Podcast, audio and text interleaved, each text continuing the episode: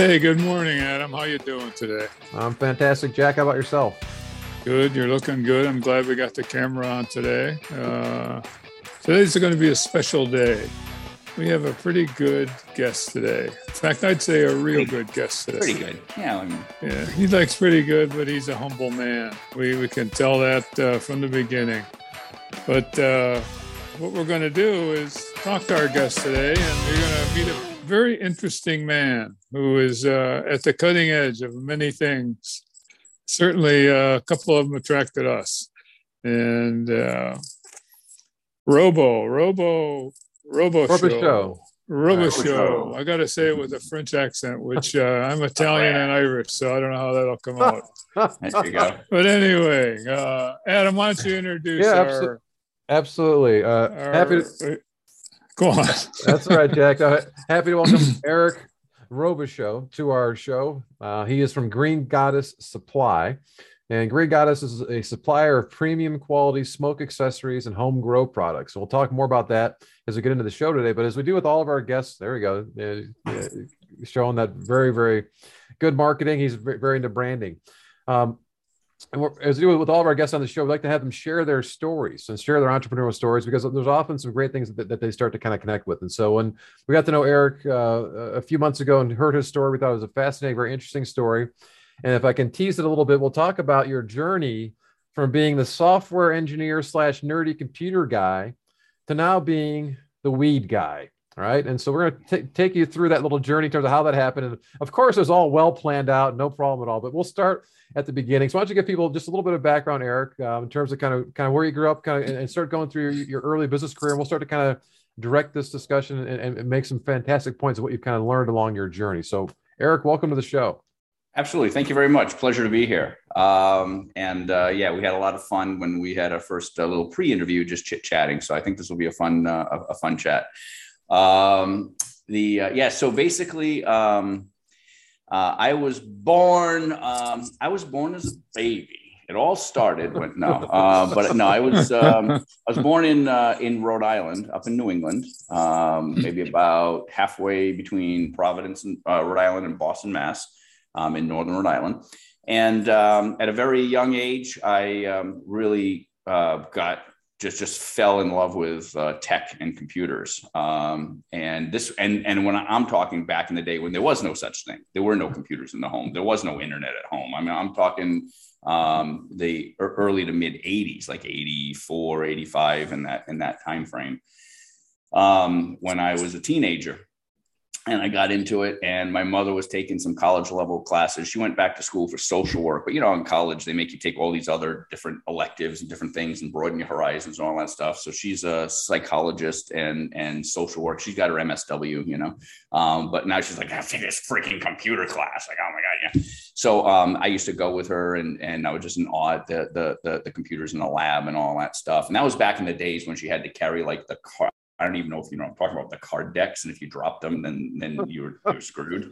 Right. um, but like the cards, Right. And they it, it will have to go in a certain order. If you if you do it in the wrong order, it's gonna yeah, it, it doesn't Yeah, boot yeah, up properly. exactly. Yeah. Okay. Right. Yeah. yeah. Um, and um, and the first the first machine that I wrote a little basic program and literally basic programming language. I wrote a little basic program on had no monitor. It was just a line. It was literally a keyboard with a line printer. You know, like dot matrix.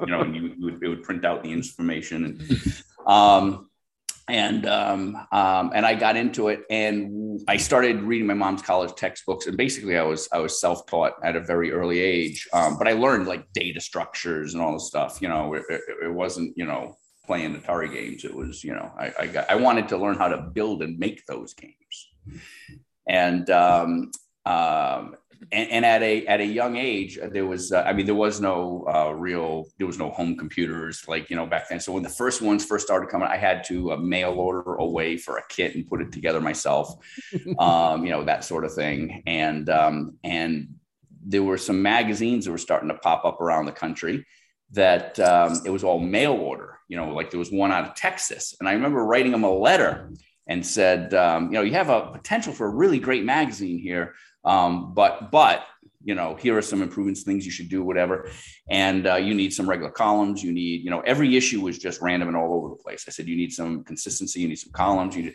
So they ended up hiring me. They said, "That's great. We want to hire you."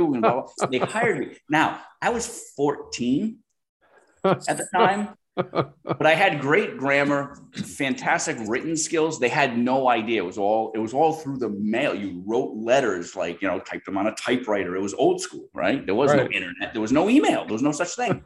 Um, so I became a computer guy. I said, "Sure, I'll do that." I had, you know, I was I don't know, I was brazen, I guess. Um, and so for almost two years, I wrote a monthly uh, column in a uh, in a computer magazine. Okay. Um, as a teenager, nobody knew how old I was, and I never. How cool is that? That's good. That's right. You're, you're a smart guy.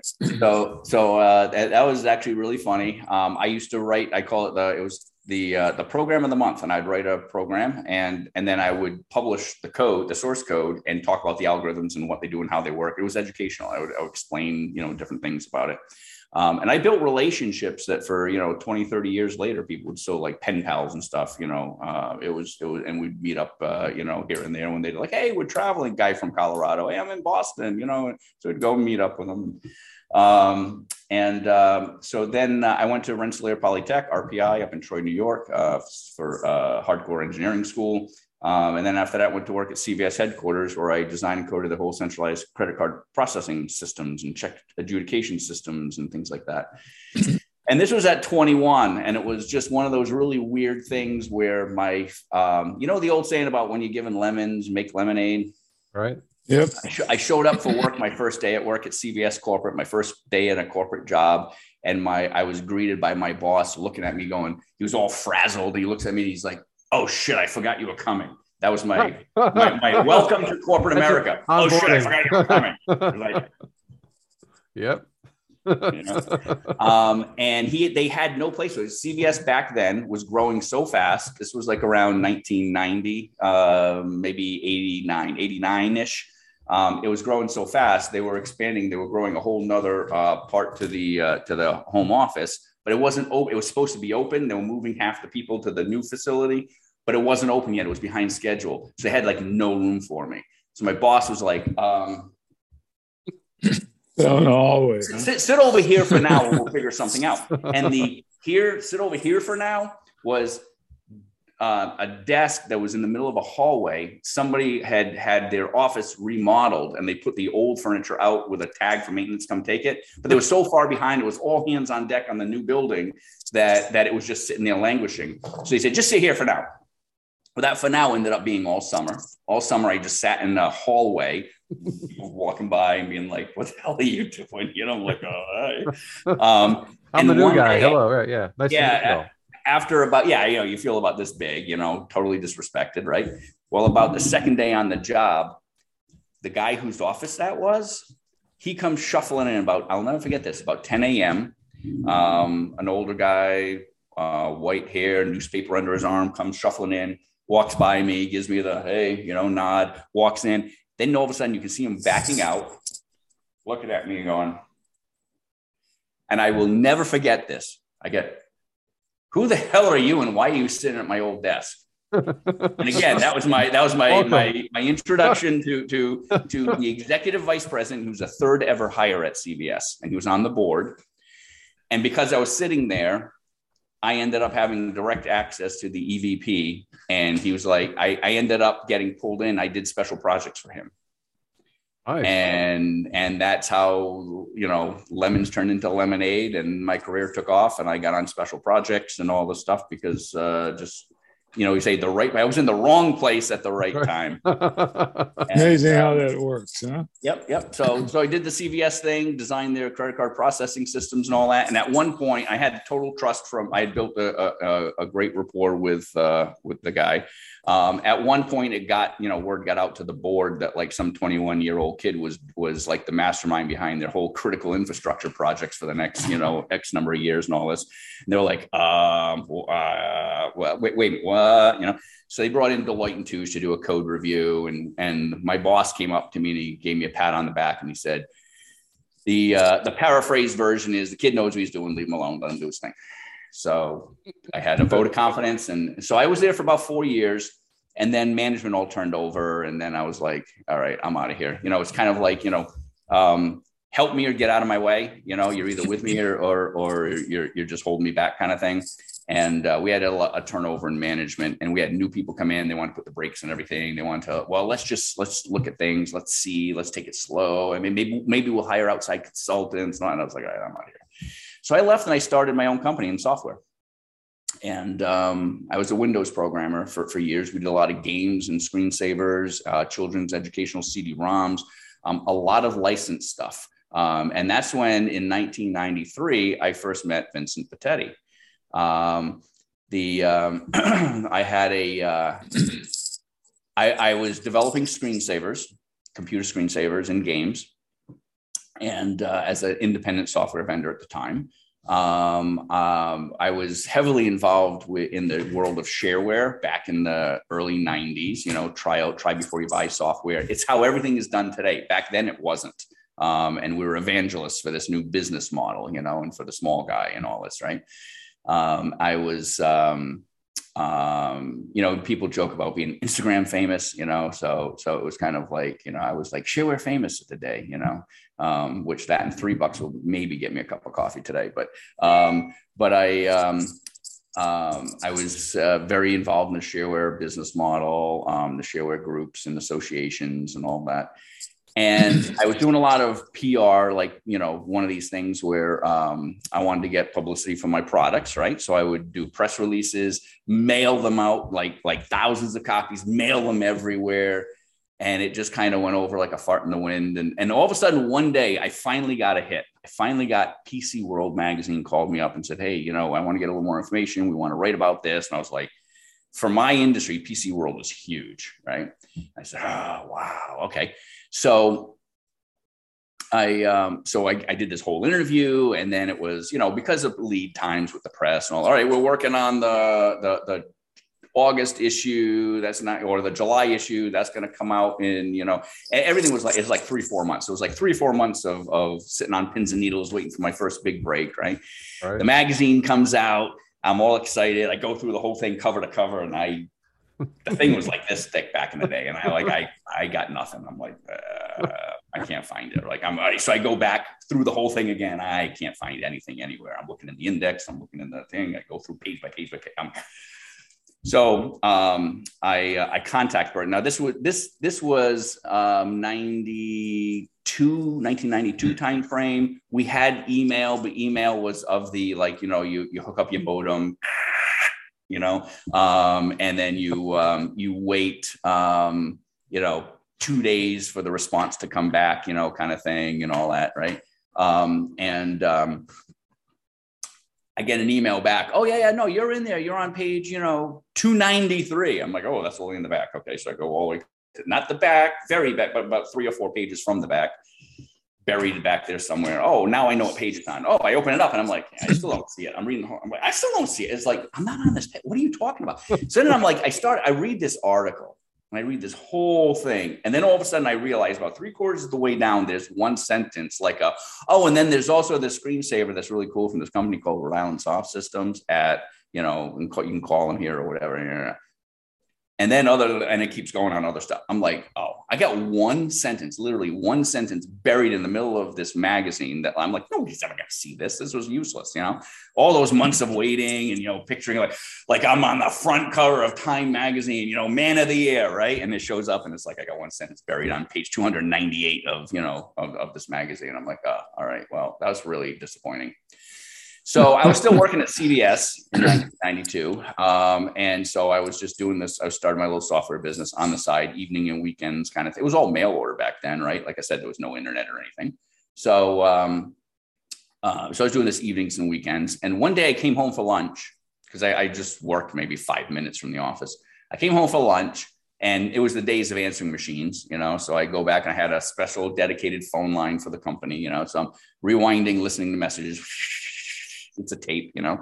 Uh, and then I hear, I get this message, beep, hey, it's Vinny, give me a call, 805, blah, blah, blah, blah, blah, blah, blah, blah, blah. Click. what the fuck is that? I actually debated not even returning the call. Right. Like, what is what? what it's Vinny. Give Who's Vinny? Call. I don't know anybody, money. What's going on? Why is Vinny calling me? Right? Yeah, and I'm like, oh, what is this? You know, so I pick up the phone and I call, and I get, um, oh yeah, I'm like, hi, this is Eric, uh, Rhode Island Soft Systems. I had a phone, a message from Vinny. Oh yeah, yeah, yeah. Hold on a minute. Hold on a minute. Vincent gets on the phone. We saw your, uh, your we saw you in PC World magazine. we saw you in PC World magazine. We're looking for a developer. I have a license to do the Terminator 2 screensaver with Arnold Schwarzenegger and Carolco Pictures. Uh, we're doing the Terminator 2 screensaver. Um, it's going to be cutting cutting edge, state of the art. Things have never been done in screensavers before. Uh, we need developers. It's really high. It's a super niche. Uh, we found you guys and um, wanted to reach out.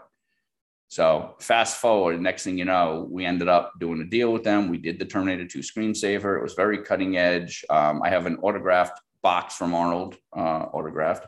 Um, and um, and that was just the first of of probably about hundred projects we did together over ten years with uh, Vincent and his team. Uh, they didn't have the developers; they did the licensing, and they were out in California. Um, and he was in, in LA and had relationships with all the studios. So we did Batman and Robin, Little Rascals, Free Willy, um, all these kids like, you know, read to me storybooks on CD-ROM. We built all the engines to power all that. Um, we did screensavers, we did Twilight Zone, Saturday Night Live, all kinds of stuff. Um, and we built this relationship. We worked together for about 10 years. And then, um, and then our companies started going kind of in different directions. The internet by then, 10 years later, had, had, was a thing. Uh, we were going much more web and internet related, and he was going more and more into games and game consoles like Xbox and PlayStation and things like that, and, and more of a gaming company. And we kind of went in different directions. Um, uh, but we stayed in contact, you know, as, as, friends and just whatever, and just kind of stayed in contact, you know, after well, we had a 10 year working relationship. Um, and in 2009, um, he reached out, and 2009, the iPhone had come out and we were doing apps and stuff and we were starting to do some iphone development things like that. And he had licenses for iphone apps with uh, live nation to do. And so we got together and we did about 30 apps for, for the iphone kiss and motley crue and um, david bowie the who and, and all kinds of stuff. Did a whole bunch of um, um, iphone apps and stuff and uh, so we kind of reconnected in 2009 we did a bunch of stuff 2009 2010 so we kind of you know our, our, our paths kind of you know came, came and went and um, and I'll, I'll I'll put a bookmark in that part. But uh, we met up again in um, 2016 uh, when I had launched Green Goddess. Um, and uh, you want to talk a little bit about how that came about? Yeah, but before we jump into that, I just want people to know. So, so Eric, even though he's a guy, you know, maybe you don't know him, but you're, you know, you've he's probably touched you in some way. So whether it be, you know, you've you've you've gone to CVS, you use a credit card, going way back to that, but you were telling us in our pre-interview, you were the you're, in terms of screensavers, like you guys were, you guys were like 97% of the screensavers that were done were done by you guys, right? So if you ever had a screensaver, use it, saw it, you know, Eric has impacted your life in some way from that standpoint. Yeah, well, I was a Windows developer back then, right? We were doing Windows was a dominant platform. It had like 98% of the market or something like that. At the time, Mac was like one or 2% by that point. I think it never, it hadn't gotten much higher than about four and then had ebbed, you know, after they fired Steve Jobs and all that stuff and it ebbed down to like it was one or 2% of the market. So we completely ignored the Mac market and we were just Windows developers.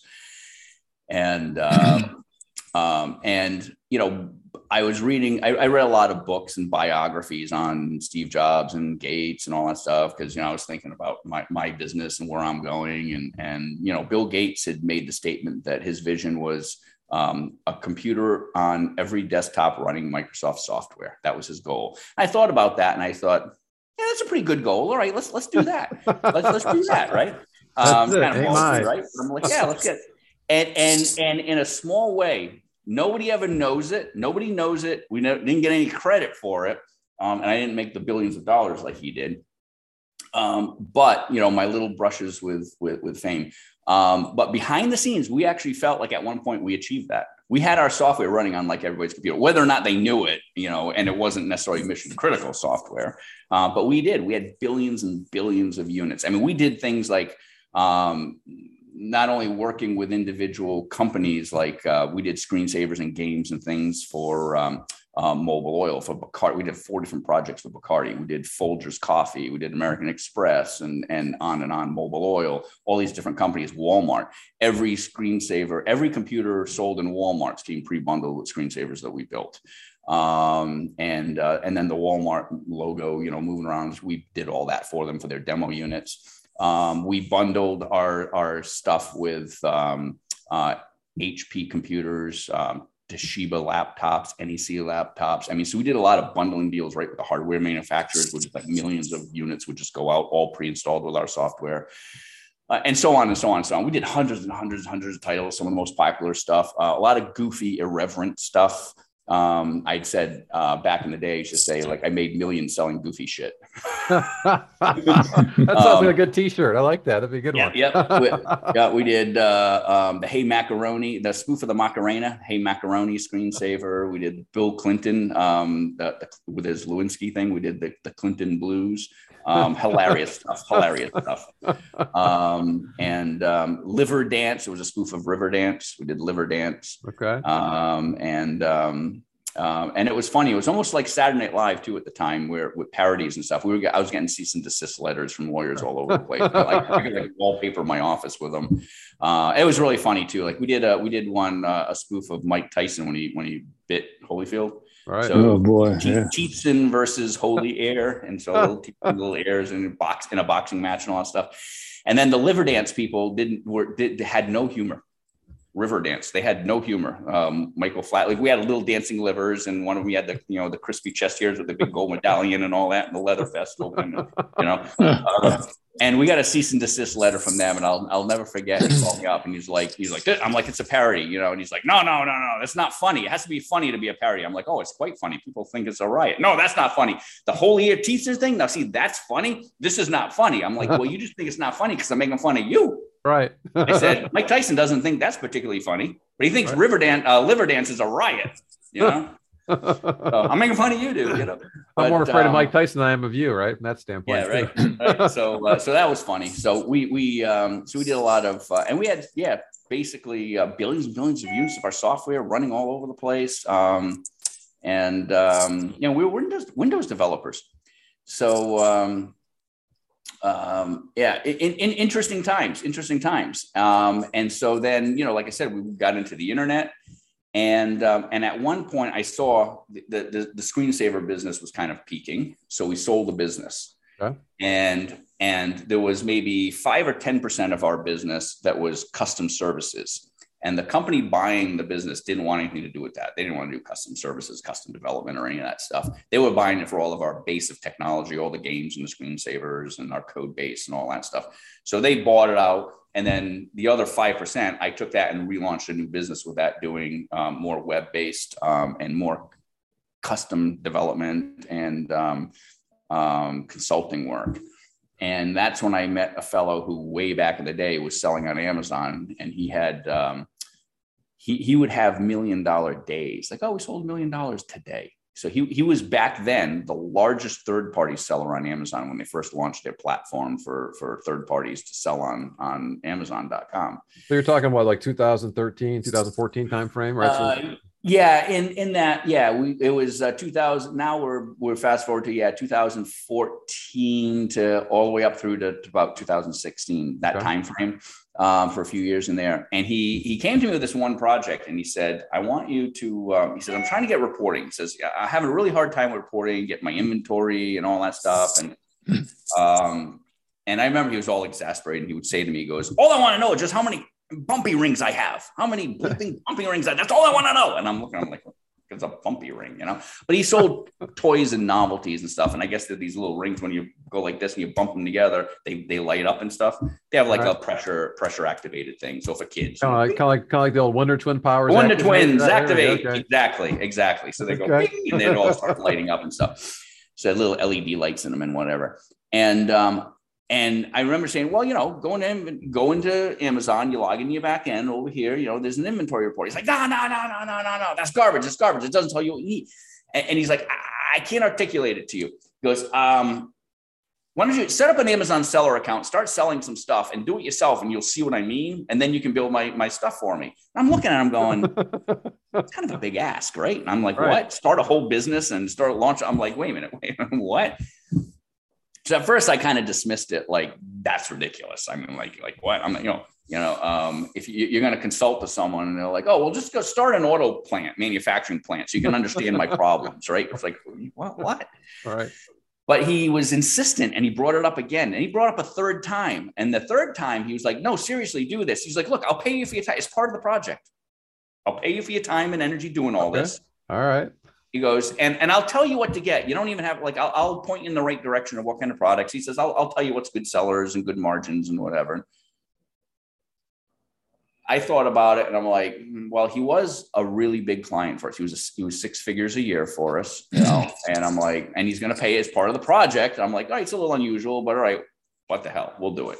Right. So I finally relented and we did it. We set up an Amazon seller account and we started selling like ridiculous stuff. Like he was in toys and novelties, so he was like, "Oh well, uh, here here's some things you could sell." You know, and we were selling like rubber cockroaches and like rubber chicken, slingshot rubber chickens, you know, and, and fun just, stuff. a, lot, a lot of weird goofy shit, but it was all like kids, kids toy novelties and stuff, you know, the kind of thing like my, my eight year old boy, you know, or whatever, third grade boy, you know, uh, me would have been like, yeah, this is awesome.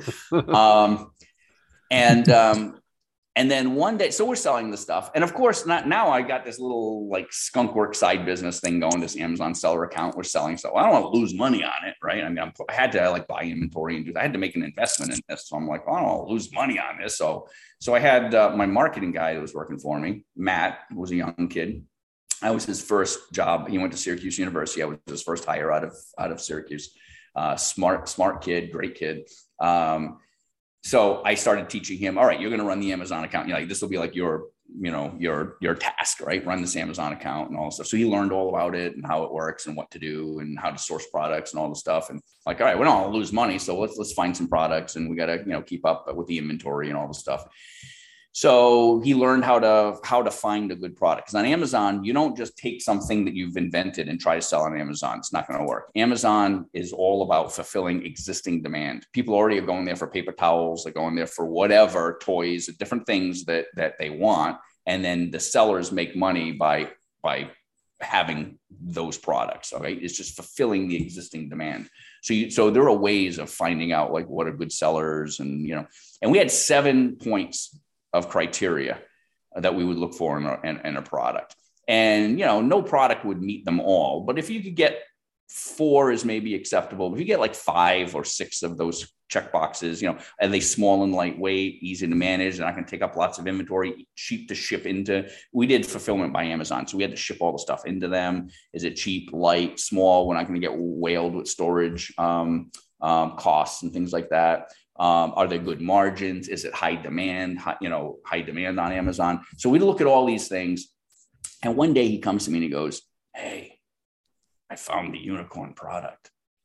I'm like, "Really?" He goes, "All seven, all seven boxes, ticks them all." I'm like, "Oh, this sounds great. What is it?" He's like, mm. I'm leaning in. I'm like, "What?" He goes, mm look, look, look, look at eye contact. What I can't hear you. What is it? So he's like sheepishly kind of looks up at me, and like the third time, he's like, "It's a weed pipe." like, oh, show me. And he's like, um, he shows me. I'm like, oh, I'm fine with that. He's like, you are? I'm like, sure, I smoke. You do?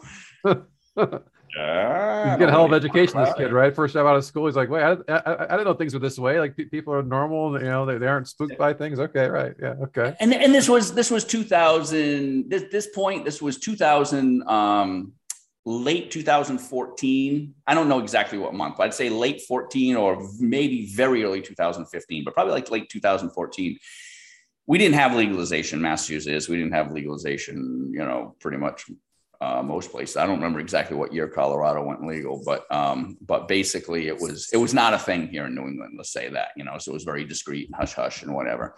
So um, so we, so then we got into it. Like he's like, you smoke. He was a very clean cut kid, captain of the track team at Syracuse, and you know, very clean cut, and you know, um, and like You do? I'm like, yeah, yeah, I smoke. Like, ah, okay. So we started selling it, and it and it went gangbusters. We were selling more of that than anything else. So then we were running out of, he's like, Hey, we're almost out of rubber slingshot chicken. Should I reorder more? And I'm like, no, no, no, no chance. Right. No, no, no, no. We're making, you know, for every dollar I invest, we're making two with the rubber chickens. For every dollar I invest, we're making 10 with the pipes. You know, I'm like, no, no, no, no, find more of that. So we did. So we found another pipe, found another one. Found, we did lipstick pipes. They look like lipstick. So it's discreet. You know, when you open it up, it's a pipe inside, you know, and all these different things. And, um, and next thing you know, we had, you know, six or eight SKUs now, and we were like getting rid of the the, the rubber cockroaches were gone, and all the all, you know the, the, the cosmic pencils and all that stuff were gone, and now we had and we had all these smoking accessories. And at the time, we were I was running a digital marketing agency. That's what you know with all the custom stuff on the internet and all that. It was a digital marketing agent, an interactive agency. We had marketing, we had creative design, and we had all the techie and web developers and database programmers and all that kind of stuff. Um, and um, so we're a marketing agency. And I always say that if you're a hammer, then every problem looks like a nail, right? Right. So we're looking at this and we're, we're a marketing agency. So it's like, well, there should be a brand around this. Now we're getting all these products and all, and, and it because it started to come up with things with with um, like other people selling our products now on Amazon that come in and steal our sales. Um, they're like, oh well, if you want to protect it, you need to be in the brand registry. We don't have a brand. Like we need a brand. Yes, we do. We need a brand. Okay, so we created a brand, um, and that was the genesis for Green Goddess Supply. Came out of this little Skunk Works project, but we this is what we did. Like all these catalogs, we did all this in house. We did all our own design, photography, everything because we that's what we do. We did brochures, logos, branding, um, web stuff. So we did it for ourselves, and we built the brand around this, and it started to take off. And hold on. So, so uh, now this all started from your Amazon customer who was doing a million dollars a day in sales of all these different toys and stuff. So, did you did you ever create the the yeah? So, so then it okay. yeah, yeah. So, so the, the the side the side effect of all that stuff. Yes, yes. Then it was like then we're on there going I get it. How many right. puppy rings does he have? I don't know. All right, I get it now. I get it. Yes, you can't get there from here, and it's true. Amazon has all these things like where they lose inventory, things are misplaced, they ship things between warehouses, they do. They, they all inbound, outbound things get checked out, but they're not actually purchased yet. So they can actually go back in. And, in so you could look and say, Oh, I only have a thousand and then all of a sudden tomorrow you're looking, you have two thousands because there was a thousand people put it in their carts, but if they didn't check it out, then it goes back in again because it's unreserved. And so it's like when you're really trying to get a handle on these things, they're just there's so many numbers, there's so many things. It's kind of like um, it's it's technically true, but but but but but meaningless, you know. Um, and uh, I know I told you this, but it kind of reminds me of an old joke. Um, you know, again, we were Windows programmers and Windows developers back in the day, so loved Microsoft jokes, right? Um, we um, uh, there was this um, there was this group, this uh, a couple was taking a helicopter tour um, all around Seattle, um, and they were on a helicopter tour, and then one part of the tour they're getting ready they're like maybe about three quarters of the way through they're getting ready to start looping back and this fog rolls in off the ocean. And all of a sudden there's just fog like they literally it's like pea soup. You can't see a thing and the helicopter guy is like uh losing it like oh crap. Like i can't see anything. I don't even know where i am you know? And then they find that they're, they're hovering at the top of this this uh this high rise big high rise building and there's some people up on top. So he goes over and he and he gets up close and he's like hey can you tell me where i am? And the people yell back in a helicopter. And the and the helicopter guy turns around at the right angle, shoots over. Next thing you know, he lands right at the helipad. A couple, a couple's looking at him like, "What? What? Wait a minute. How, how, how, did you do that? Like, I don't get it." And the guy says, "Oh, I asked them a, a, a very simple question, and they gave me an answer that was technically correct." But completely useless. So I knew it was at the Microsoft Tech Support Campus. And from there, I knew how to get back. right. And that was like Amazon back in the day. You know, right. you try to get your reports. They're technically they're accurate, but completely useless. Right. I mean, because okay. you just can't get there from here. It's like too many moving parts, and it was all complicated. And it was like, and so and so so he knew. He, as I said, he tried to explain to you. He's like, you know, just get in there and do it. And he, he knew that you'd be able to figure it out and see it for yourself. And so, but little did he know that it would launch this whole new business for right. you, right? So right, okay. right. So it ran as a Skunk Works like side thing, um, and as we were going, but it started taking on a life of its own. And meanwhile, our day to day bread and butter was, you know, doing all. So yeah, we built his reports and did all these things, built a bunch of systems for him and all that. Um, and then in uh, 2015, early 2015, we got to the point where this was like, we're like, all right, we built a brand around this. This is like kind of interesting and taken off. And I'm like, so I started analyzing it. I'm like, hey, wait a second. We just tripped into this, but let me take a good close look at this from a now, now let me put on my business hat and marketing and and and business analyst and let's look at this. And what I realized was that there was there were some some holes in the market and there are areas that we and and all this demand that we were seeing i figured out why and how we could build a brand and although we didn't intend to do that initially it was just a little side project but we tripped over a need in the marketplace and i realized that and said okay wait a second now let, let's pivot this brand and let's let's attack that need in the marketplace um, and that's what we exactly what we did. And so then we more purposefully built the brand around Green Goddess, um, Green Goddess Supply, and started taking off. And by a year and a half later, all through 2015, all through 2016, by the end of 2016, year and a half, almost two years later, we had gotten to the point where it was taken off. It was going well. And it was like flashbacks for me of what I used to do with all the screensaver and stuff. It was a product company.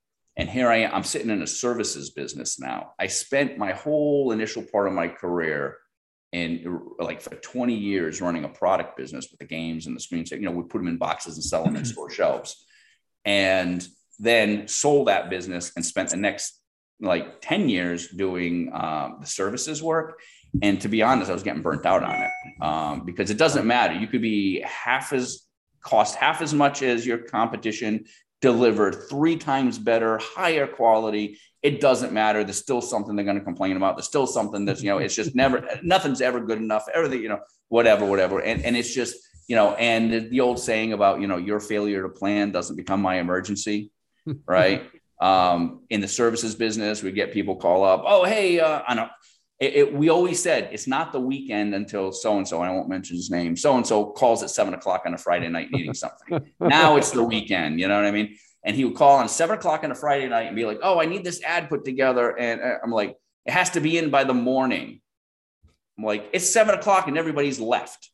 Well, you can work on it tomorrow morning. Tomorrow's Saturday. We, we're Monday through Friday. We're a corporate office, Monday through Friday, nine to five. You know, like, well, you can work on it at Saturday. I'm like, okay, you paying rent? No, I don't want to pay rush fees. When was when when does this due? Well, it was actually due Thursday, yesterday. Um, and I'm like, dude, and, and I got wise to this. This was like constantly happening. I'm like, you had to sign this contract a month ago. You knew this a month ago. You waited until after the deadline. Oh shit, that's right. Oh, oh, oh. and then you call us and you want us to work, uh, break break our, our backs on a weekend. Call people into the office on a weekend to get something done for you because you failed to plan. And that was like it started getting old, you know and um, and then um, and then this business is taken off, and it's a product business. People first, and it's in the weed industry, right? So it's like people love the products. It's fun. It's cool. It's like it's it's it's a very positive thing. You're like, oh my god, I love this. This is great, man. Thank you. Um, and so like it's very positive. People appreciate what you do, and like the grinders, they just work. Like we have, you know, a whole you know set of our quality premium grinders. They just work. It's a block of metal it just works. You'll have this for the next 20, 30 years. You know, if I have someone like some random person, like I did have one guy who wasn't happy because he's like, it was scuffed or something. I sent him another one. He's like, oh, that one's, I'm like, I don't even know what you're talking about. Like, they're, they're, I looked at him, they're absolutely pristine. Uh, he's probably just scamming me. I don't know. But, but he was like, ah, ah, ah and he complained. I'm like, all right, dude, here, here's your 20 bucks back. Have a good day. Right. That's it. It's not like a client where you, where you just stuck to, you know, and you have to sure. appease them and please them and they're your income, you know? It's very different. I think to your point, it kind of came to you at the right time. You, you were able to kind of do it. You, you had this, you know, this client that kind of got you started here, and you started recognize, hey, and looking at your your prior history of being in business in terms of, hey, what what I really like about this. Let me get a chance to kind of get back to this. Let's circle back in terms of you, you, you alluded to this a little earlier, but you and Vinny now reconnected again in 2016. Talk, tell how Vinny and you guys reconnected again because this, is another, this is another great story in terms of how how he found you again. Yeah, yeah. So so um, so what happened was, you know, I'm running a um, all right. There's no legalization right? Now by this point there's um, legalization in colorado uh, california out west but like where i am not so much. Most states not so much. Um, you, you, can tell like it's coming but it's still just really not a thing just yet. Um, and um, uh, so you mostly people just don't really talk about it you know? It's kind of hush hush and whatever and just like the guy who was working for me like you do? You oh, yeah, yeah. um, and so um, um, you know, so basically everybody in my life, everybody that I've ever worked with in business and my friends, my family, I'm the computer guy. I'm the computer nerd, right? I'm the screensaver guy. You know, uh, when I had Rhode Island Soft Systems, we actually branded it. We're the screensaver guys. We had the little dancing macaroni guy as our logo. Um, so we're the screensaver guys, you know. So so like here's Eric, the tech nerd. You know, I've been doing this. I told you, like 14, I started writing like for for, for a computer magazine because they didn't know how old I was, right? so people who know me at this point, I'm what 20 or 30, 25 years later or whatever. Um, I, um, I'm the, I'm the computer nerd, right? That's what I do. Right.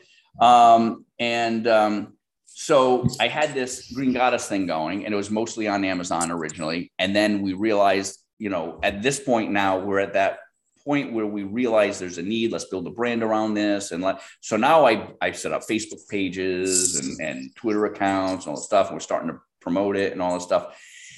And I get a call from Vincent. And this was at a point where, so in 93, we started working together. We worked together for 10 years from 93 to 03. Then he started going to game consoles, whatever. Then in 2009, we got back together to do iPhone stuff for a couple of years. And then, so this isn't the point where we're diverged again, but we're just staying in contact, whatever. So just as a friend, he calls me up and he's one day and he's like, Hey, Eric, I saw you uh, post it because what I did was I, I had um, you know doing promotion stuff. I still do it to this day. We have promotion. We have different things that get posted to the social media for the company, and then I reshare it personally. So like Green Goddess had like uh, you know some new product or something. You know, oh check this out. Blah, blah, blah. Then I share it personally because I have my own followings and stuff. I'm just I'm just trying to amplify and get content out. Right. I'm sure you do the same thing with your podcast. You promote it out personally too afterwards or whatever. So I promote it. So he sees that. He calls me up. He goes, "Hey, I saw you. Um, you you pushed out this. Um, you reshared a, a thing from this company from Green Goddess Supply." I'm like, "Yep." He goes, "You know those guys?" I'm like, "Yeah, I do." How well? really well. Really well. I know him really well. really? Can you make an introduction to me? I'm pretty sure I could do that. I'm pretty sure I could do that. it wasn't yeah, uh, right? Yeah. yeah. Like it, it, was, it was kind of a funny call. I'm like, yeah, I could do that. Yeah. What, what are you looking for? Why, why? He goes, how do you know, how do you know them? How do you know them? I'm like, I am them. He's like, it was just like silence, like confused, yeah, right. confused pause. Like, wait, wait, what, what? Who's punking who here? What's going on here? Right? Yeah. Yeah. Like what? And I'm like, no, no. I'm like, yeah, that's me. That's my thing. That's why I'm promoting it. I said, goes, you have a weed business? I said, well, well, it's not really a weed business. I said, it's, uh, um, I, I, made a joke about, I used to make a joke about this at the time because I mean, we're not, we're non-plant touching or the, the terms we use are non-plant touching. You know, we're not a, a grow, a cultivation operation. We're not growing weed. We're not selling weed. We're not a dispenser, retail dispensary or adult use or medicinal uh, use dispensary. So we're non-plant touching. The other terminology is, is ancillary products products where you know they call what we do with grinders rolling trays. They're blocks of wood blocks of metal whatever right? Um, they're um, non non med non medical inventory or ancillary inventory ancillary products. So um, so we're not selling but but it is funny because i went from being like the computer guy to like the weed guy. And i'd say like well i'm not really the weed guy. I'm more like the weed guy's cousin you know right? um, and um, so I said, yeah, why? Why? So we'll go back to Vincent. You know, I'm like, yeah, yeah. So I said, yeah, I, I launched uh, uh, an ancillary products company. Um, it's a little skunk works thing, and it started to take off, and it's going really well. And so we doubled down on it, and I've gotten, I've gone all in on it. You know, and and at this point, I was still running the consulting agency, but really losing interest fast. You know, and I'm like, all right, this is, I, I see this is now. I'm trying to figure out how, where we're going to go with all this and I'm like, why? He goes, well, do you know that I've been growing since the 70s that I went to school for botany and plant morphology originally. Mm-hmm. um, and I, I'm a breeder and I do consulting for large California grows and like warehouse size grows. And when they have like pest problems, spider mite infestations, or things like that. Uh, you know, best practices, all that kind of. I'm like, this is all news to me. I'm like, no, I have no idea. like, you know, and it's one of those like, if you could ever picture, you know, the older crowd here, uh, if you remember, like wallets with the photos, you know, like the uh, ten yeah. foot long. You know, let me show you a photo. you know, he was like that with uh, pulled out his I'll never forget pulled out his, his phone and was like let me show you some photos of my plants. You know, like, my 38,000 literally not kidding he has like 38,000 photos on his phone you know it's like oh let me show you my plants and zoom in and trichomes and all the stuff and I'm like whoa whoa whoa what? Um so I'm like no I had no idea. He goes yeah well he goes I invented um I invented something and I want to bring it to market. Um and that's why I was call. He was calling to, you know, those guys. Like maybe you can network me in with these guys. And he goes, I don't want to start from scratch. I want to start to build a whole brand, build a whole company, do all. You know, he's like, I want to work with someone who's already got a business, got a brand, got things going. He's like, I, I saw this, and he says, I wanted to reach out and see if they wanted to pick this up as a product. I'm like, oh well, what is it? Oh, well, I invented this home grow box but it's really different than anything else on the market. It's a totally different approach. Like, tell me about it.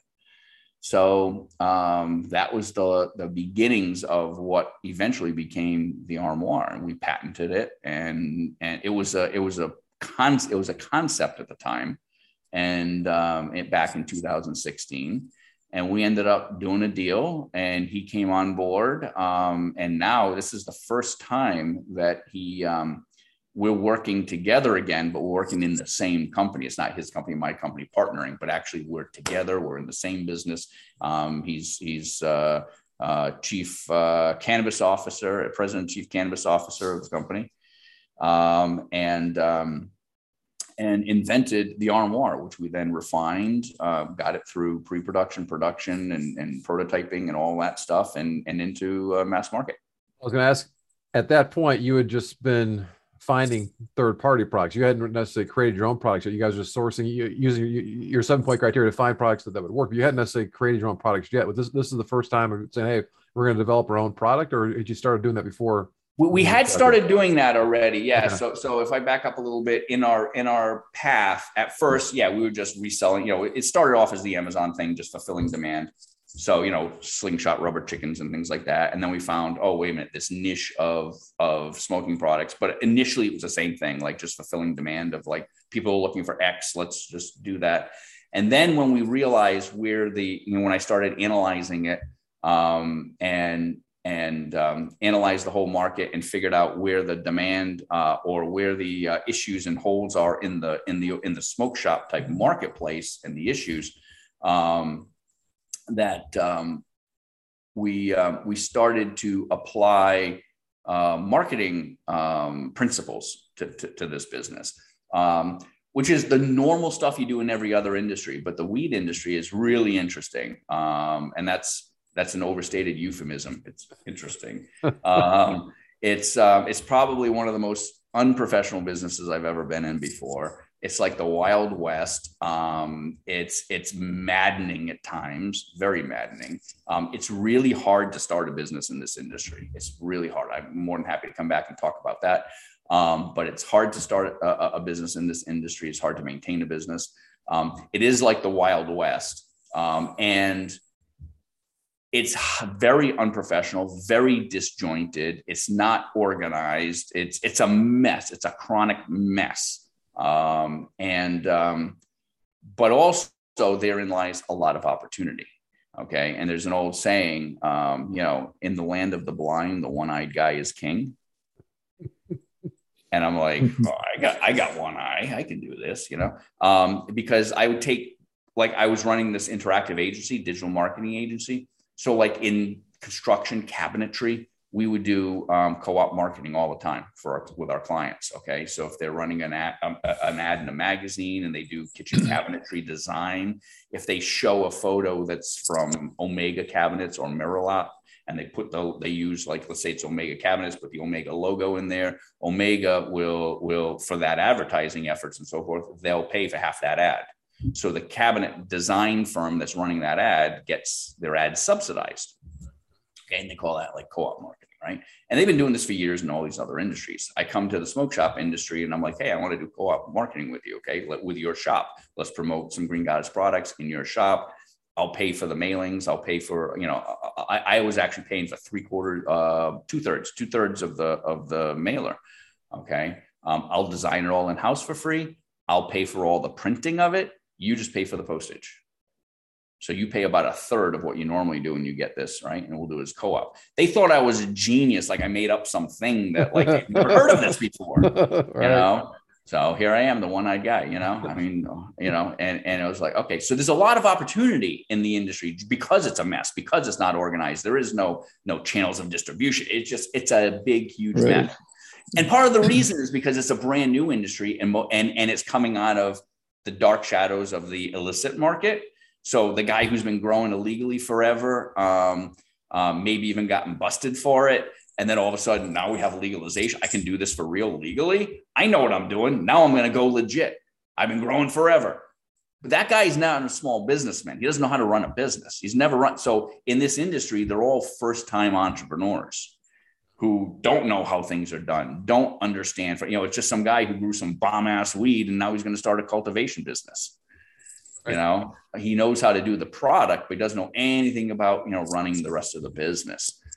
So, so, so, here, so, so, here, so, so here you come as, as a marketing business guy with putting that, that, that mindset to it. And so, you know, so, you know, uh, the reason I was asking about the, the, yeah. the, the, developing the products is again, you know, so Vince wasn't the first time you'd done, you'd done it, but right. You, were, you were open to say, Hey, okay, so he has an idea, right? So, right. You, so you know, okay, we'll take the idea from the idea stage. Okay. How do we get that thing to where it's going to be mass produced and you know okay so that wasn't a an overnight yeah, over, type thing. yeah over the first two years we went from just resell you know just a skunk works project a throwaway project because we're doing this part of a client project um, and so we're selling you know uh, rubber cockroaches and stuff um, to um, all right wait a second you know let, let, refining more into the smoke shop industry then building things in a brand around the brand and but again just fulfilling demand for what's there then realizing there's demand for things um, but maybe they're not as good. Like a lot of people want X, but there aren't a lot of good solutions for X. The, the products that are out there are kind of crappy or whatever. We, we could do this better, come up with a better product. So then we started break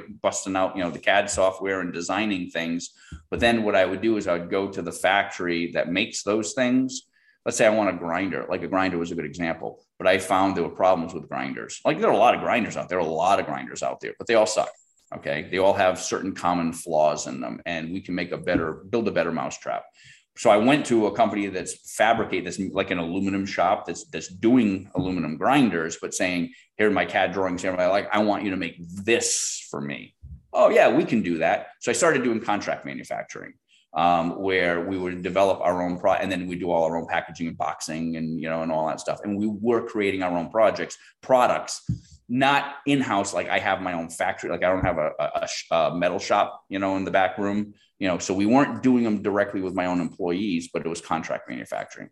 Okay. And I had built it up to where I had back then maybe about a dozen. Now I have several dozen, but back then maybe about a dozen different. You know, these are my metal guys, or my aluminum guys. Those are my titanium guys. These are my glass guys. Those are my silicone guys. These are my wood guys. You know, maybe pine over here and bamboo guys and whatever. And and i'd have these different factories and different you know um, fabrication places. And some were in the us some were in china some were they're all over the world you know some were in massachusetts some were in rhode island some were in texas. Um, but I'd have all these, I just aggregate together all these different manufacturers that would do specific products for me. So we started custom designing our own products um, and then going to uh, uh, fabricators who are doing something similar to it already, and then say, "Well, can you make this for me with this design?"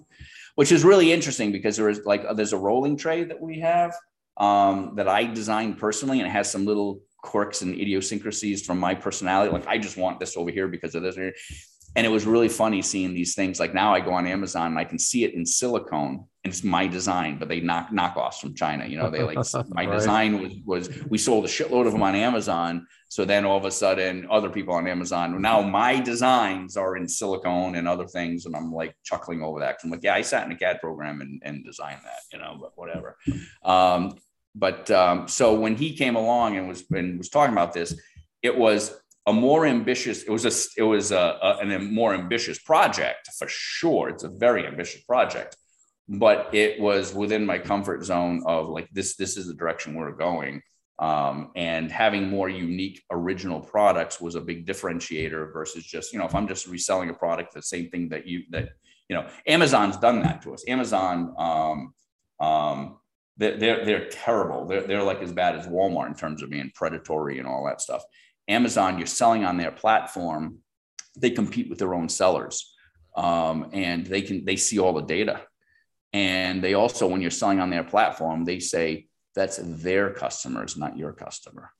Um, so you come out with some kind of you know widget or something, and you start selling that, and it's going really well. They see all the data. They see something spiking, and there's good profit margins. They go and source it, and they start selling it um, you know, computer mice from Logitech were taken off. So they went and they Amazon Basics. Actually, that's what I have here. You know, an, an Amazon mouse, right? right. Um, and they just do a knockoff and they start selling it. Um, and then all of a sudden, Logitech sales go like that. Um, and they've done it to me. I have products that they weren't selling. I started selling a shitload of them. And then all of a sudden, one day I walk in and we're doing like a thousand units a week. And I walk in on a Wednesday and sales were zero wait a minute, we're doing a thousand a week. How come it went to zero? And we go and look, oh, Amazon just started stocking a, a, similar product and they take over the buy box and now our sales went to nothing and they're stealing all our sales now. It's very predatory. I think it actually should be illegal. It's like inside trading or something, you know, it's like.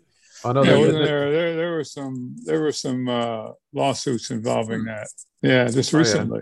Oh yeah. oh yeah, there are, there are. It's, it's, it's starting to, people are people have had it. And um, our Amazon, we're, we're, doing very little on Amazon these days now. It's kind of funny where it started, but it was the genesis of the idea. But now yeah. we're, it's all off Amazon. Well, well, yeah, well, and you were smart enough, given your experience too, to start to kind of build that brand, right? So the idea of kind of starting this thing around third party stuff, and then okay, then you started to say we got a brand here. Now let's start create our own stuff, and starting to kind of get into that. So you you know you, you get yourself off of there to where you have the customers being your own I know you, you mentioned when we, when we first talk about, you know, you know, running a small business is very hard. You said, but in this industry, it's even more and more difficult. So let's talk a little bit about some of the, some of the challenges there, whether it be from, like you were saying, in terms of just how you market the products, right? There are certain things you can or cannot say, or, you know, if you had some different stories where, um, Hey, all of a sudden we can't get, we can't get payment anymore. Right? Just touch on yeah. a few of the things that kind of happen in terms of like things that, you sure. know, that, that are just kind of unique to this industry that even as a business guy coming into it, you're like, man, this is frustrating. You know, get ready to kind of pull your hair out. It, it is. It is. It's um. It's we have a lot of passion um, for this industry and for the product line. I mean, fast forward now, we've been doing this for about seven years, and we're really invested. We have a, a, a just a deep, deep, deep passion for this. Um, we feel like we're changing lives for the better. We're helping people. It's it's really come a long way. You know, it was one of those things. The very early days, it was just a little side project for something else or whatever but it's what sparked it and caught our attention. And then as we started, you know, you start pulling on the thread and unwraps the whole tapestry and go, wait a second. And then, you know, and then we've gone all in. So now, um, you know, it's, it's, it's a very, and, and that's why I ended up selling that agency. There was another agency that wanted to do roll up, buy little agencies, do roll ups and stuff. And, and I just sold that and just went 100% all in on this because, um, and that was the genesis of it. When, when he came with the grow box, um, and, um, um, you know, and show me what he had done because people would come to him and say, Hey, uh, you know, you're growing all these great, amazing. That's great. You know, uh, for medicinal, you know, I've got whatever back pain, glaucoma, anxiety, whatever, insomnia. I can't sleep at night. You know, I just, I just want to grow one plant for myself. Can you teach me to grow? And it's like, where do I even begin? It's kind of like just going up to a mechanic and saying, "Yeah, I want to disassemble my engine and put it back together. Can you teach me?" And it's like, where do you even begin? Right. You know, it's like, oh yeah, this is not trivial. Like this is, it's really complicated. It's like, where do you even begin? And so the more he started thinking about, it, and he had multiple people, just show me. I just want to grow one plant just for myself at home. That's all I need. And so thinking about it, he realized well, if I created a grow box and if I did very different than anything, the way things were being done at the time, but if I can create, if I can control the entire environment, it's my fans, the lights, the box, the whole environment, that greatly simplifies things because now all these you I've just eliminated a whole bunch of variables that make this all complicated. And then if we do this, and if we do this, and if we do this, and that he's like, yeah, you know what, I can do this. And what we ultimately what we developed with the armoire, and we'll come back to this later, but what we developed with the armoire was something that was ergonomic. There was a lot of older folks using it, like baby boomers and retirees. So it was it's very ergonomic. Um, it was discreet. It, we call it the armoire because it looks like an armoire. It looks like a cabinet. It's very discreet. Doesn't look like a grow tent. You can have it in your living room. You're not trying to hide it in an attic or a, or a basement. Um, and it's designed to be super simple. Basically, you know, if you've got opposable thumbs, you're qualified. Like anybody can do this. And 95% of our customers have never grown before, don't know what they're doing, just water it once a day like a house plant, and they're successful. Um, and so it was a very different kind of product that we are. Our whole mission now is we're empowering everybody and anybody to be able to grow their own uh, meds at home quickly, easily, discreetly, and inexpensively. And that's a that's a that's our mission. We're very passionate about that. Um, but the the path to get here, um, and and still today, actually, we, we still have these problems. We still encounter these problems. So. Um, starting i've been a serial entrepreneur so going back to since i left cvs in 1993 um, from 93 till now i started my business in 90 while i was at cvs like as a side thing um, and so i had i've had four businesses that i built sold off that spawned another one sold that spawned another one you know green goddess is now the fourth okay the first three were all in tech and now this is the fourth one um, and and and in the third one we were doing all that consulting. Like so i had plumbers and lawyers and doctors were doing all helping them with marketing so so we were like business consultants. So i'm very strong business side. Working in this industry has been more complicated than than anything i've ever more more challenging than anything i've ever done. When you run a small business running a i say this all the time running a small business is very difficult okay? If you're a um, an entrepreneur. And I do recommend there's a book called The E Myth. Oh, yeah. oh, yeah. Uh, highly recommend The E Myth um, for the small uh, guy, guy who wants to start his own small business.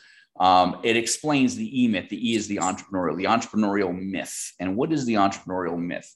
The entrepreneurial myth is that if you're a bricklayer and you're really, really good at it, you're really a great bricklayer and you're just frustrated with management, the company, and where you work. And you don't think you're getting your your you know your your your due and all that. So you say, screw it, I'm going to go out. I'm going to start my own bricklaying company. And so you go and you start your own bricklaying company. And then the family, the, your family's all proud. Oh, look at Billy, Billy, you know, the entrepreneur of the family, starting his own you know bricklaying company. No, that's the entrepreneurial myth.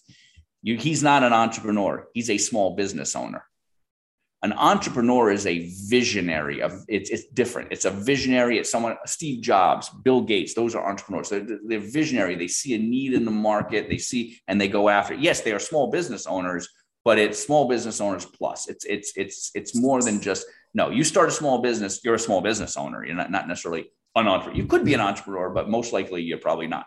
Um, and starting that small business you know and the e-myth is a great book because it explains how it's really complicated. Just because you're a great bricklayer and really good at that, maybe the best in the world at it, doesn't mean you're great at running a business that lays bricks. You know, all of the paying the taxes, doing the marketing and, and managing people and hiring and firing and, and, and leadership skills and all these other things that go into, no, you may be a great, they call that the technician, right? You're a great technician. You're really good at making the product, but you need man you need the managerial types. You need that entrepreneurial vision. Where are we going in the marketplace with this? What solutions are we uh, uh, or what problems are we solving et cetera et cetera.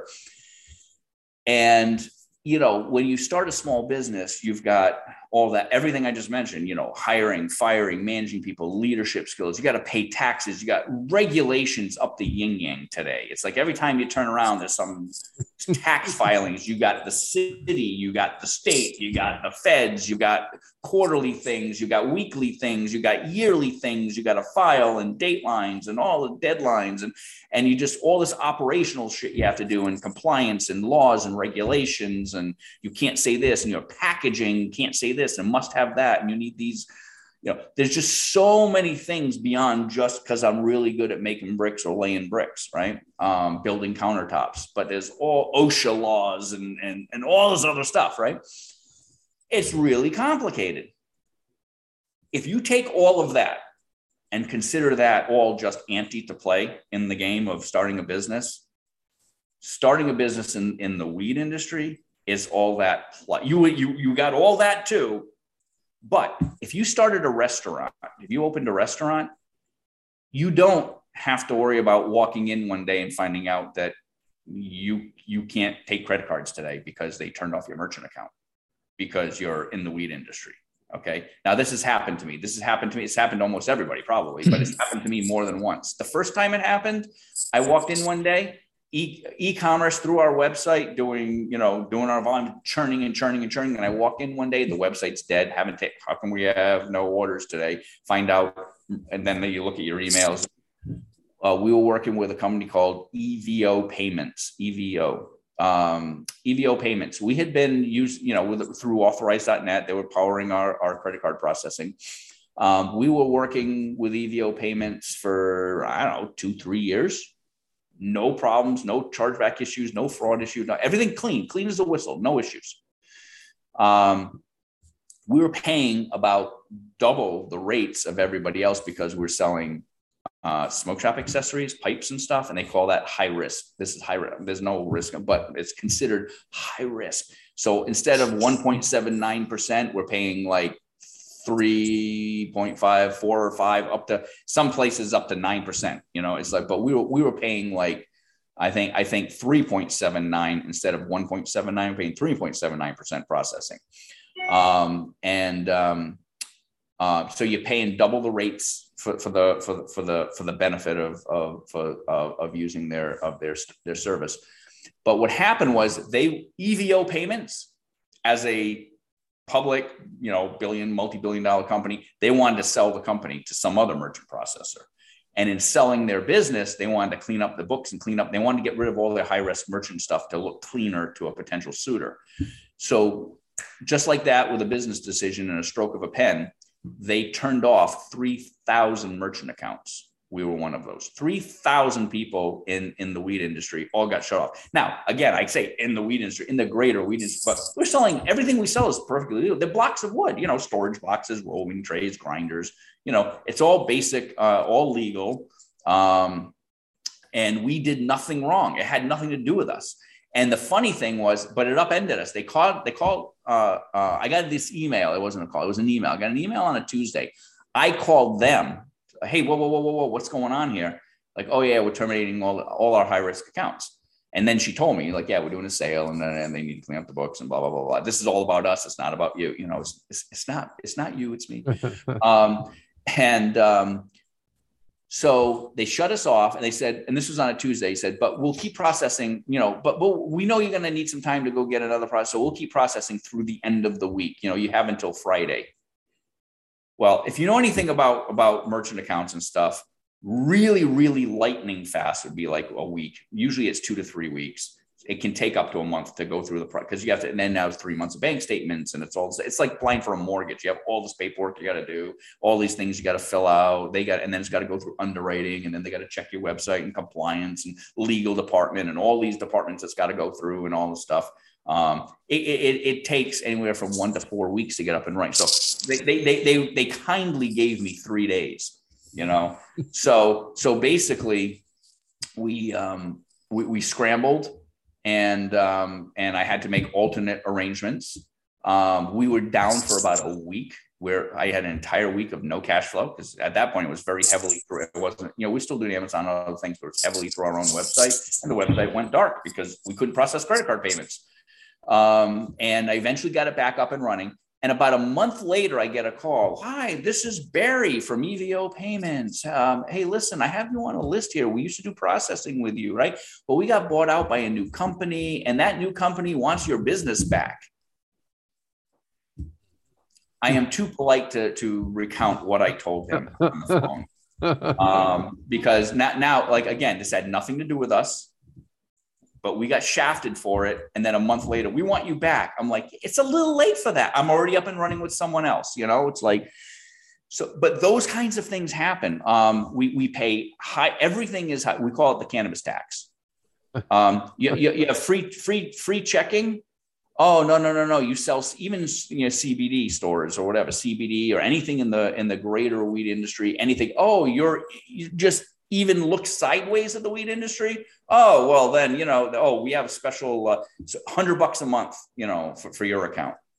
Every little thing, it's nickel and dimed. Every little thing costs more. Everything, everything is more complicated. You have a whole nother layer of regulations and issues and problems layered on top of, of what you can say, what you can't say. You can't use this word. You can't use that word. You can't say cannabis on any of your stuff. You can't do this. You can't do that and if you do they shut they shut you down. People losing their their payment processing accounts. Um, we just lost another payment processing account and i'm dealing with it this week um, uh, on one of our websites that is absolutely ridiculous has nothing to do with anything. We have a standalone website and there's nothing to do with weed nothing to do with cannabis nothing to do with pipes. It's completely innocuous has nothing to do with anything but they said yeah but but we know what business you're in otherwise over here. I mean it's completely unrelated url completely unrelated everything. Yeah but we but we know like the average customer going there no, would never see all right. this stuff okay? But does, well, yeah but your company works in this stuff so so therefore um, we can't do this. So you know we shut and they they, they shut me off uh, what they ended up doing was they said, we'll keep processing your payments, but we're not releasing funds until you get another solution. So they kept processing orders and keeping my money. And it was even better than that. They would keep my money, but they'd still keep charging my, my fees. So they would they would they would deduct from my checking account the fees related to the transactions they're processing, but never deposit cash. So they just keep taking money away, not depositing, and they're sitting on it until I get alternate processing. So I'm beating on the, so I've gotten approved by an alternative processor, but going through the whole process, I'm still waiting. It should have been yesterday. I didn't hear from them. Like, I haven't heard from you guys. Like it's, it's a hassle. It's a problem. So, so even the even the basic stuff, like you're saying, just to be able to kind of you know deal with regulations, more mm-hmm. regulations, to be able to deal with just something as simple as processing payments and, just getting money. And you know, the, the most basic thing as part of a business becomes very very challenging touch on a little bit in terms of the, the, the, marketing piece. So the fact you came from a marketing background, you, you touched on it a little earlier in terms of just how you, you know, you got into PC world in the first place through some basic PR stuff, but talk about some of the ways you've had to be kind of creative in terms of, you know, you know, you can't take advantage of certain things that people may or are doing today because of those different regulations or whatever. So how have yeah. you kind of gotten around those to be able to help to, to, to, to keep growing this brand? Right, right, right. Very challenging. That's the other thing. Um, and I, you know, and I was just t- talking with Vincent. Um, I think just yesterday I was saying it again. I'm like, oh, I can't even imagine how productive I could be if I weren't spending literally like 60% of my time just retreading things that if I were running a restaurant, I wouldn't be dealing with. Like that, like like re like reapplying for merchant accounts, pulling the last three months of bank statements and all these different things and blah, blah, blah. And just all these issues and recreating accounts and setting things up again. And all this operational BS that I get pulled into that distracts me from moving the business forward. Um, you talk about marketing and things like that. So, for example, all day long, I get, and it's it, it just annoys the crap out of me. All day long, I get inundated with uh, marketing people sending me like, like we can help you with Facebook marketing. We can help you with your ads. We can improve your ads. We can improve your all day long, right? And I'm sure people like you've probably seen those other other entrepreneurs probably get all those things, and it's slightly annoying. For me, it's annoying and a little salt in the wound because I can't do any of it anyway. You know, it's like, oh, we can help you with your Facebook marketing. I can't market on Facebook. Okay. Nothing we do is illegal. I don't touch the. I, I understand even to the level like a dispensary not advertising on, you know, like, but they have their community standards. Okay. And so their community standards say things like it's not about legal tobacco, uh, like a cigar shop. I saw this when I when I had my marketing agency. We had a client that was a cigar shop and he couldn't run ads on for his cigar shop on Facebook. They're like, nope, no tobacco, no tobacco, no firearms, no alcohol.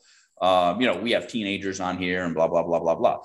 However, they have all this very powerful demographic targeting capabilities, like only 21 plus, only in these states. Only I could target this to only hit the people in the legal areas uh, who are adults who are already following High Times magazine or whatever, and all that by interest and all that. Doesn't matter. You can't advertise even selectively, uh, just in legal states. You can't advertise. You can't. You can't do it. So we can't advertise on Google you know, what are the two biggest ways people advertise a business these days? Facebook and Google. I can't advertise on either one of them. Right. So what do you do? So what we've had to do is pivot, and we've tried. We tried in the past um, uh, ads on on vertical industry niche verticals, and we're starting to do more of that now. It was harder in the past because there wasn't a lot of it, and it wasn't good. Um, it's becoming mainstream now, so we have more, there's more opportunities today than there were, you know, five or seven years ago. Okay. Um, but like five and seven years ago, it was even more challenging. It's like, where do you advertise? How do you? All we could do is is they would allow us to do social, organic. Like we can have a page, and it can all be about hey, learn how to grow or whatever. It can be an educational page, learning how to grow and that kind of stuff. And then we just build a following, build a following, so people hear about us, learn about us. And then in the process of like oh well i'm using you know Canitize to do my stress training on my plant. Whatever oh Canitize that's cool. Where'd you get that? Oh i got it over here you know. So just just word of mouth and building community. So we couldn't directly advertise but we could build community and awareness okay organically um, however, over the last couple of years, they started cracking down on that. Now they just shut down we pages. Oh, you're showing illegal goods. Like, no, I'm showing educate like how to grow or whatever. I'm not selling weed, you know, but they shut down. They love shutting down pages. I came in one day, our Instagram was shut down. I had spent now there was a time. See, this is the other thing that really killed me with Facebook. I absolutely hate Facebook um, as a business. I hate them. Um, they um, um, they would allow me to advertise. I couldn't advertise products or services, but I could advertise the page. Okay. okay. It was a nuance. So I had spent tens and tens and tens of thousands, many tens of thousands of dollars building my page. I built my page to where I had uh, like 50, 60,000 followers on my, my Green Goddess Facebook nice. page. Okay. Lots of engagement and all the stuff. Then they wanted to increase advertising so they they they what they did was they started decreasing organic uh, exposure on the pages so that you'd have to do advertising instead. The net to us in this industry what they tried to do is say well we're not giving it to you free anymore. You have to pay for it. So we're going to decrease your engagement because you got to pay for it now. Except you're not allowed to pay for it anyway. You can't advertise anymore. So they they hurt my engagement with no recourse okay? Um, and and it was one step worse. They would allow me at one point to build the page to build to, do advertising of the page. So i spent all this money building that page. And then they and then after i'd spent i don't know 40 50 grand over however many you know months and years building all this you know juggernaut on my page oh you're doing weed type stuff. They shut down my page. I'm like i paid 40 grand to you to to to bleep bleep bleep bleep to to advertise and build this page, and then like, oh yeah, no, we're shutting down that page now. Um, they've shut. I've I've come in one day. My my Facebook was shut down. I got it back. I came in one day. This was more recently about uh, Instagram. We were fine, and then I came in one day about two months ago. Our Instagram page was shut down. I got that back. Okay. Not easy, but I got it back. Um, the a harder thing was one day I came in and I woke up, came into work, and found out Facebook blocked my website URL. That was like a death sentence because just www.greengoddesssupply.com. So organic, even in Messenger, if you and I are friends and I said, Hey, go check out my website, www, it would block it, unsafe URL and it would block. I couldn't even message it to you. I couldn't do a post. Any of my thousands or tens of that 56,000 followers on my page. If anyone thought something was really cool and wanted to reshare something, they couldn't reshare it if it had a, my URL in it. They couldn't post anything like, oh, check this out. Canatize, this is really cool. Go here. Nobody could. So all the viral, viral, everything just came to a screeching halt. They blocked my URL. And essentially, it's impossible to get it unblocked. I did yeah. get it unblocked. I did get it unblocked. Um, but that, that's a um, so your, I have your tech, I, your tech, background coming into it, where you understand how this stuff kind of works and what to kind of push and do, and and also just being you know being very aggressive and assertive the way you are to kind of hey keep pushing until you get the answer you want, right? And in this industry, I hate to say this, but I've done some things that um, we've had. We had a situation once. We literally hired um, triads with lead pipes to go and and stare down someone at a factory in China. That is a true story. It's insane. This business is insane. You see, it's you the see, Wild West. I would say, but you seem to be loving it, though. You seem you seem to be you seem to be made for it, and and again, you know, you wouldn't have known it, but the, the, your, thirty prior years of history of, of being in business, doing what you're kind of doing, has prepared you for this to be able to to, to, to, to you know, you're the guy with that machete, you know, chopping stuff down and and and hopefully you know uh, the folks that come behind you start to appreciate a lot of things that, that you've been able to do a lot of the battles you've kind of fought that, that they're going to benefit from right? Yeah yeah it's it's i will tell you this um i would probably like I, I don't i don't you know you never know because it's it's hindsight. Hindsight's 2020 and you never know you know but my gut tells me if i knew everything that i know now today and everything that i would go through i probably like back six years ago, I probably would have said, screw that. Right. I'm not, yeah. I'm not doing this. But what happens is you get into it, you're learning, you're experiencing, and you hit a wall. So you scale it. Like I'm a problem solver. I just, I'll knock that wall down. All right, let's keep going. Let's keep going. And then you hit another wall, like, all right, well, this is inconvenient, but you blow a hole in that one and you keep going. And then you hit another wall. Looking back is like, oh my God. But now we're into it. Like, we got this thriving business, we got the whole thing, we're doing what we're doing. And what I do see is, especially with the Armoire now, we're changing people's lives. We're changing people's lives for the better. I mean, we we we said we're on a mission. We're empowering people to take control, and um, and it's not like you know, it's someone who um, um, like we have case studies on this, like uh, baby boomer retiree um, can't afford that their meds anymore. Well, now they can get a box and grow them themselves at home and instead of six thousand dollars a year at a dispensary, which is okay when they were both, you know, dual income, both working, kids are all grown and gone. They're, you know, maybe fifty-five or sixty years old, earning good money. Both of them, you know, spending dropping five hundred bucks a month for your meds between the two of you at a dispensary is inconvenient, but but fine until you get to retire. And now now you're on fixed pensions and Social Security. And you're like, oh wow, this is like six grand a year.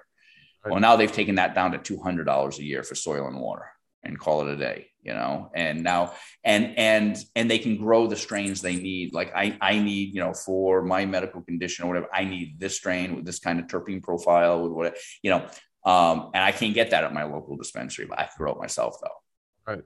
You know high cbd strains or whatever it is. Um and um and so we see it all day long. We have um, and some of them are heartbreaking stories. Um, husband bought the box. He's he's grown it for his wife, who's who's on her her third round of chemo. You know, like cancer keeps coming back, and they keep fighting it, and and it's for her anti nausea and stuff. And he's grown it for his wife.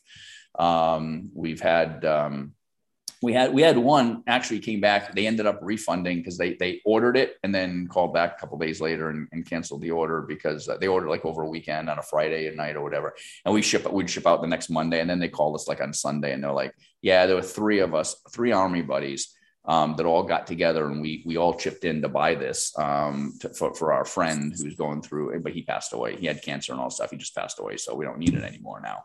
But those are the kinds of stories that we're dealing with on a daily basis. It's, it's heavily heavily med use. It's um, uh, medicinal. And so for us we're on a mission that yeah it, it's a lot more than just the business. It's you know we, we are changing lives. Um, and uh, and helping people. Um, people are growing in this, and then like over the holidays, we did a holiday bundle with the butter brewer infusion device. So people are growing growing their plants in here, um, and then using it in the butter brewer to do infusions of coconut oils or butters and stuff to make edibles. Um, like my mother has MS, and she the edibles are a lifesaver for her. She can't smoke. She doesn't have the lung capacity. She can't handle it, but she does the edibles um, and she has like myoclonus. She'll be like this, like Parkinson's kind of, you know, thing like myoclonus jerks and stuff, and also the tremors and everything else. And she she takes that, and like 20 minutes later, she's steady, steady Eddie, you know, and and she, it's it's it is it is medicine, you know, um, uh, and um, and and that's you know Vincent too has stories with with his mother. Um,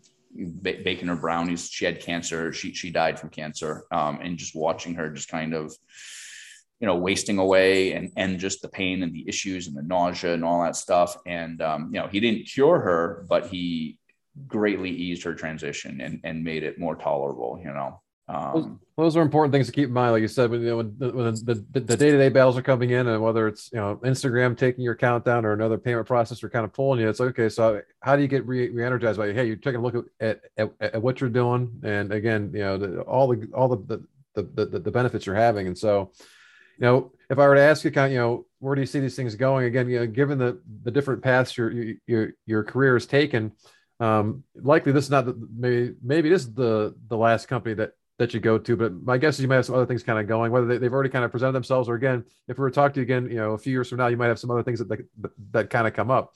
But you know, to your point, you know, you're you're fully pregnant now. Again, you know, know what you know. But hey, you're in you're, you're having a lot of fun doing it, even with the challenges. The challenges are probably part of what energizes you as well. But take yeah, a lot of those yeah. safety principles. And it, it, it is one of those things where um, I don't know a good analogy. I should probably think of one and and have one ready. But uh, but may, maybe maybe kids. You know, kids can drive you crazy. They can they can you know make you insane. They're, they're you know obviously it's it's um, uh, very challenging to raise. Like I've raised children and um, time conflicts and everything. And then, you know, they, they, they can, you know, make you want to jump off a cliff at times, you know, um, and, and everything else. But on the other hand, at the end of the day, you wouldn't trade it for the world, you know, kind of thing. Um, it's got its problems and challenges, but it's also, you know, I don't know the right word for bittersweet. I don't know, but it's but you wouldn't trade it for the world, you know. Um, and um, and maybe that's the closest analogy that I can say is that um, in this industry uh, is um, um, drives me bananas. It's got incredible amounts of challenges. It's not for the faint of heart. It really isn't. It's not for the faint of heart. Um, and you know, again, knowing what I know now, maybe I would have chosen an easier path, you know, at the time, and just said, "Oh, I don't even know if I want to go there," you know. Um, but like like you said, you know, once you're in it, um, then uh, you know, I'm in it to win it, and um, and so, but looking back now, yeah, it, there's a huge amount of job satisfaction, um, and that's one of the things that that that's a, a trade off too. And that's a classic trade. That's like with banking and investment bankers and all kinds of stuff. It's like, well, I can do this and I can make shitloads of money, but hate my job and hate my life. You know what I mean? You know, but but but I make really good money you know, I, I could go back to to web development programming and consulting and and just make really good money and and have a simple life and just not have any responsibilities, just do my own thing and have a handful of clients and do my thing, you know. But here we're changing the world, you know, maybe in a little way, maybe in only a small little butterfly effect, you know, kind of thing. But but but but we are changing the world. We're changing lives um, and there there is a whole other level of job satisfaction and uh, we're on a we're on a mission, and I'm using that phrase more and more. We really are. We're on a mission. We're changing and improving lives, helping people, um, and um, and it's it's you know we want to make money um, and you know and be successful. Um, but we believe that if we do the right things, that will come. You know, um, and we're just trying to you know what we're doing is we're taking this mainstream. We're actually just about we're like within a week or so away of launching. We're launching a uh, a whole uh, reg cf crowdfunding launch on uh, StartEngine. Uh, i don't know if you've seen their ads on tv now and that sort of thing but they're really taking off. But it's a uh, sec sanctioned like it's not public but it's like this quasi public it's a regulation crowdfunding reg, reg cf it's for equity. That people actually get equity stake in the business um, our customers um, and stakeholders can can take equity in the company and be part of this journey. Um, and we're doing that to scale this because we have new prototypes like the blonde one behind me. Um, we have new prototype units that we're working on bringing to market and um, and so now we're we're just about done. We've been working on it for months. Uh, from the end of last year, we've had to go through all kinds. It's it's it is SEC filed, so it's it's we've had to go through audits and all kinds of stuff. More and regulations, no big deal. You're used to that. More more Right, regulations and stuff. Absolutely, you know. Um, but uh, but we're pretty excited about it to uh, to really just you know we basically we've got the product, we've got the flow, we know it works. We're changing lives. It's all going well. Now this is just for rocket fuel, just to explode the business, take it and run. Eric, you, know, you, you have a wonderful story, and you know, as you shared, uh, you know, taking us and our audience through this. Just starting with, you know, to me, one of the keys is, is, is being able to spot and, and take advantage of, of opportunities. You know, and you talk about like just you know from your, you know, the the the desk in the hall at CVS, and you know how that turned into, into a fantastic opportunity from you. Um, you know, to what happened in the PC world and and, and Vinny, and you know, there's so many things, these things that, that kind of go, and then having a customer, like you said, come and telling you, hey, start up a separate business, you know, to keep. Okay, well, so, so, so instead of seeing those as like a bother or a challenge, seeing as you know what could come of this, and, and just be able to kind of see the opportunity and sort of kind of go with it. So, very, very inspirational story. You, you tell it very, very well. Uh, you know, with, with tremendous passion, um, and you know, we can see you doing this for for for, for a very, very long time. And uh, you know, we really appreciate you coming on today to be able to kind of share your story with us and our audience, and, and Oh, kind of get that out there to help you know inspire folks, you know, whether it be to get in their own business, to get, you know, whether they want to get into, into a weed related business or not, you know, or any kind of business, you know, the, what you've shared is in terms of you're a business guy. Your current business happens to be related to products that, you know, that, you know, service that entry. But again, you know, if, if another idea comes or opportunity comes here in the next five or 10 years, we know that you'll probably grab onto that as well and find ways to be able to do it because that's how you are. That's, that's how you've been since you're you know, again writing at age 14 for for for a PC magazine. So Yeah. that's a that's a wonderful wonderful thing. Yeah, yeah. Way back in the day, I had um, uh, when I was younger and I was in my first business, just a couple of years into it. Um, one of my ment I had two mentors in my in my early business career, um, and one of them was Vincent. Um, Okay. We work together now. Uh, you know, fast forward 25, 28 years later. Um, but uh, Vincent, and then there was another fellow, and uh, he had been very successful, and he had just sold his business and we were just chit chatting. Um, and he said, uh, you know, I was like, oh, what do you, you know, so, you know, what are you up to now? What are you to, you know, what do you, uh, and he's like, yeah, I'm, I just, uh, just started a, and now he was in software. It was, a- it was a computer tech software guy. He's like, yeah, I'm, um, I'm starting a speedboat fabrication business. And I was like, what? He goes, yes. And I'm like, oh, that's really different. Like what, like what, what? And he goes, yeah, well, you know, you, you know, some, someday you'll sell your business, go do something different. And I couldn't, I remember I could not get my head around that. I'm like, what? No, I'm like Bill Gates. I'm just going to build this forever and I'm just going to build it and grow it. And I'm going to have this, you know, 50 years from now, I'll still be running Ryan soft systems. You know, I'm just going to build it and grow it, scale it forever. He goes, yeah, no, you won't. And he was right. And I, I, I couldn't, I couldn't see that. I'm like, what? No, what? But in my journey now, I'm on my fourth business, and now I'm not even in tech anymore. Now I'm in the weed business. But at the end of the day, business is business, you know. And I learned that a long time ago. I was on a train ride uh, out to the Midwest, and a guy got on in New York City. I got in Boston. We went down. The guy got in in New York City, and then it went out to the west. And um, and he was all covered in paint. And if you've ever ridden uh, long term on a train, uh, you go for the dinner uh, on the dinner cars. They just pack you all in. You're like little boot, like diner boots, and they just pack you all in because the space is so limited. So you just sitting with random strangers and stuff. So I'm sitting across from this guy. He's all covered in paint and stuff. I'm like, oh, so what do you do? He ran a business that builds sets for Broadway plays and stuff. So you know, whatever, Lion King and Evita and whatever. You know, you uh, Mamma Mia, whatever. You, you got stage sets, and he was all in paint, uh, covered in paint because he had just finished and just jumped around the train after work and was heading out west. And um, and as we got talking, it was really interesting to me because I'm the tech nerd at the time, and I was young. Uh, this was a long time ago in the first business, um, and I was a tech nerd. And we are talking about, you know, pro- like hiring and firing and collections and chasing people who aren't, you know, POs that they're not paying and just all, all the, all the, and he's telling me about like he's set design and he's like chasing people who aren't paying and POs and hiring and firing.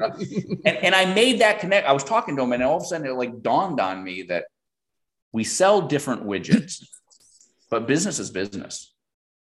Man, that's right. And, and that's, so that's right to That's your how we. That's how we coach. That's how we coach. Same thing. There, there's fundamentals to a business, and if you master those, you're going to be doing okay.